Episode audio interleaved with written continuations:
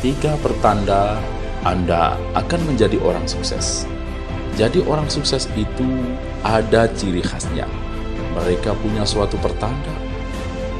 Misal Anda akan demam, pasti ada ciri-cirinya. Seperti mulai flu, pusing, dan badan mulai panas. Begitu juga orang sukses, ada ciri-cirinya loh. Ini yang pertama. Anda langsung mempraktekkan apa yang sudah Anda pelajari. Inilah kata kuncinya. Mempraktekkan apa yang sudah Anda pelajari. Praktek adalah kata kuncinya. Ikut seminar atau workshop, jangan bertanya dua kali. Langsung praktekkan apa isi seminar atau workshop tersebut. Ciri yang kedua, Anda konsisten dengan apa yang sudah Anda pelajari. Jadi misalkan begini, hari ini Anda baru saja belajar untuk menjadi seorang pemain sepak bola terkenal.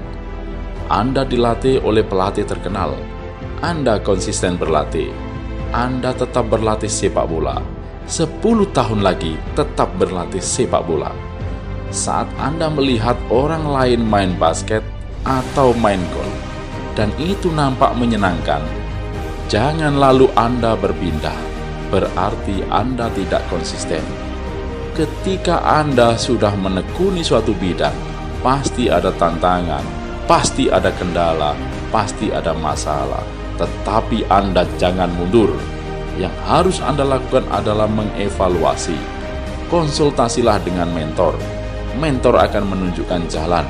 Kesalahan Anda, problem Anda ada di mana. Mentor Anda yang akan membimbing Anda dan kalau Anda tidak punya mentor, carilah orang-orang yang terbaik di bidang Anda.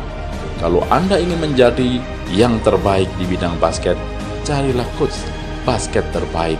Misalkan Anda mencari coach terbaik di bidang bisnis kuliner, maka Anda cari orang yang paling laris kulinernya di kota Anda. Anda harus betul-betul menemukan dan sharing dengan orang yang berhasil di bidangnya dan sekali lagi, Anda harus konsisten. Konsisten ini tidak mudah karena penyakit bagi orang-orang yang gagal adalah tidak konsisten. Melakukan segala sesuatunya cepat berpindah-pindah, mudah bosan, mudah capek, mudah lelah, dan juga gampang mundur. Inkonsisten alias tidak konsisten ini adalah penyakit orang gagal. Ciri yang ketiga, bekerjalah seperti hobi. Jadikanlah pekerjaan Anda sebagai hobi. Bekerja itu jangan merasa tersiksa. Kalau Anda merasa tersiksa, jamin tidak akan bertahan jangka panjang. Anda ke kantor saja sudah malas, bagaimana Anda hari ini bisa sukses? Ke kantor, berangkat pagi, pulang petang, iya kan? Kemudian Anda mengeluh, ah, penghasilan saya pas-pasan anda merasa stres, setiap hari tidak merasakan kebahagiaan di kantor, dijamin ini adalah ciri-ciri orang gagal.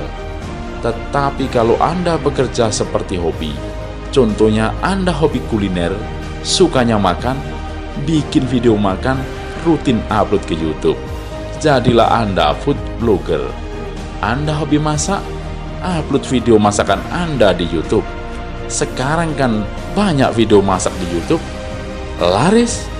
Channel YouTube Anda dikunjungi banyak orang. Mau jual makanan atau buku resep masakan di situ jadi gampang. Karena banyak yang nonton channel Anda. Sekarang zaman sosial media sudah sangat luar biasa. Itulah hobi. Unik kan? Jadi Anda harus cari hobi atau passion Anda. Apa pun itu, jangan lupa tiga ciri khas ini anda tetapkan dalam kehidupan Anda ya. Niscaya Anda akan menjadi tiga ciri khas ini menjadi pertanda bahwa Anda adalah orang sukses berikutnya.